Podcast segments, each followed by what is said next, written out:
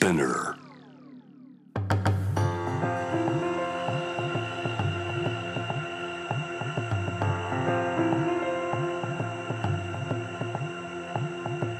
福本敦子の聞くコスメ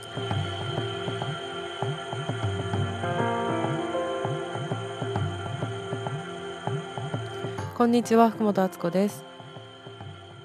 え今日は、えーリスナーさんからというかインスタで募集した皆さんからの Q&A にちょっとずつ答えていこうと思います。実はこれ収録しているのが12月4日なんですけどもうあとえーっとね26日しかない。早いなって感じでしたね。でもこうやってみんなとコミュニケーションを取れてればすごいなんか嬉しいなって思います。いつもありがとうございます。たくさんの質問をいただいたんですけれどもちょっとねバババって喋っていきたいと思います。まず1個目。年末年始のお休み何するのっていうのが来ていました。年末年始のお休みちょっといつもと違う過ごし方になっちゃいそう。だよね。あの帰郷とかできないよっていう方も結構いるんじゃないかなと思うんですけど私ね結構ねみんなが休んでる時に働いてみんなが働いてる時に休むのが好きなの。だから12月のそのお休みの時は何か YouTube 撮ったりとか制作したりとかこれから作っていくもののネタを貯めようと思っててでちょこちょこ友達と遊ぼっかなぐらいで考えていてでもその年末になるまる前の、えー12月の土日にいっぱい遊ぼうって思っています。直近だと、えー明日友達の誕生日会があるんですけどそこでは A5 ランクの肉を食べるっていう企画だから あのみんなでバースデーパーティーをするんだけどそういうことだったりとかそのあとは、えー、とカニを食べる。なんか美味しいものを買ってきて、まあ、そんなに大人数では会えないけど密にならない程度な感じで23人で食べるっていうあの遊び方になってしまうんだけどカニを食べようと思っています。だから年末年始はこもっているかも逆にっていう感じです。はい次。ハマっている温活はこれね結構ねあったんですけど前回の回でよもぎ虫の話をしたと思うんですけどやっぱり最近なんか湯気の魅力にはまっていてこの間うちでお鍋をしたらねそこに来たね編集者さんが急に「いややっぱ人が集まるところには湯気があるって言いますよね」って言って名言だなと思ったんですけど その時は鍋をしたんですけど最近パナソニックのスチーマーを、えー、と試してみていやっぱ湯気いいわ。よもぎ虫のあれも欲しいなって思ったんだけど冬はやっぱり乾燥して冷えるからその反対って水分と,、えー、と温めじゃないですか。それを一気にチャージできるのが湯気美容なので、まあ、スチーマー使ったり湯船に入ったりとかあとはその温まる鍋を食べたりっていう温活のスチーム温活をしております。あとねアロマタオルも前に話したと思うんですけどアロマおしぼりもえー前の回お話ししましたがそれもぜひやってみてください。次。コロナで収入源もうリアルだね。でも癒されたい人のプチプラスキンケアを教えてください。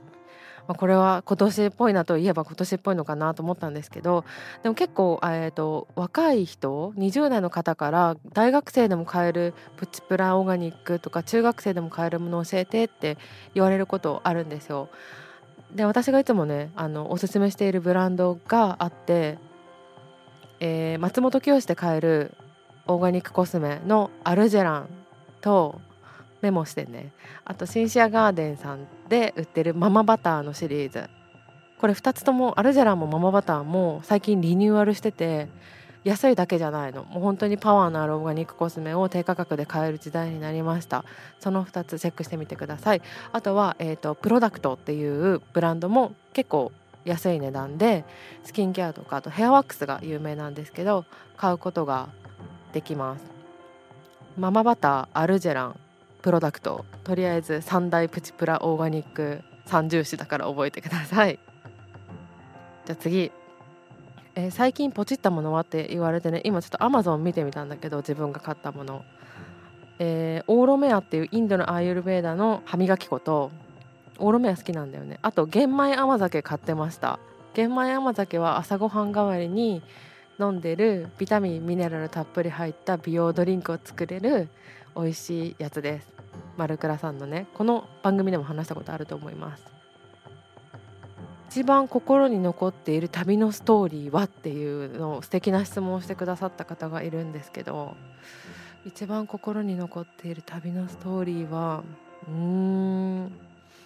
今年はねあの海外に出られなかったなーって思うんだけれどもインパクトがあったのはアーユルベーダの施設に行った時に、えーと、同じ人の状態がいい時と悪い時をめっちゃ見れたことかな。ノルウェーのから来たおじいちゃんゴワゴワだったのにホクホクになって帰っていって多分自分もそうだったんだけどなんかその様子を人の生命力っていうのがこういう風になんかこう輝いてくんだなっていうのを自然の中で生で見れたっていうのでなんか心印象深かったあとは北欧に行った時とかにあのやっぱ自分の国の文化とめっちゃ違うしすっごい寒いんだけど太ももの前面が寒いなって初めて思ったからすごい体感として覚えてるんだけどすごい美しくってあとは今までのその旅行の仕方と違う楽しみ方なんかやっぱりニューヨークとか行ったらショッピングとかエンターテインメントって外向きの楽しみ方のことが多かったんだけどそのスウェーデンのための時に初めてそれこそおこもりして日が出てる時間が少ないからあの家の中にいたりあと限られた時間で楽しむ外でっていうのをやったのがなんか結構ねそれは知っておいてよかった楽しみ方だったかな。その2つですかね。でも国内もそんなにまあたくさんは行ってないですけど今年は山道運転できたからそれが嬉しかったです。なんか私結構ねあの運転好きなんですよ。でちゃんと運転できる人が横に乗ってくれないと怖いから嫌なんだけどあの友達に頼んでたまにね教習所って言ってそこら辺を走ってるんですけど軽井沢に行った時に運転をしました。で割となんか久しぶりだから怖いとか最初言ってたのに山道ガンガン行くタイプだったの。なんか結構切り込むねみたいな感じでみんなに言われてああいうの性格が出るなと思って結構ギリギリのあれここなんかちょっと知らないうちに崖のとこ来てるけどどうするみたいになったけど割と勇敢な運転で行けたっていうのがなんか楽しかったです。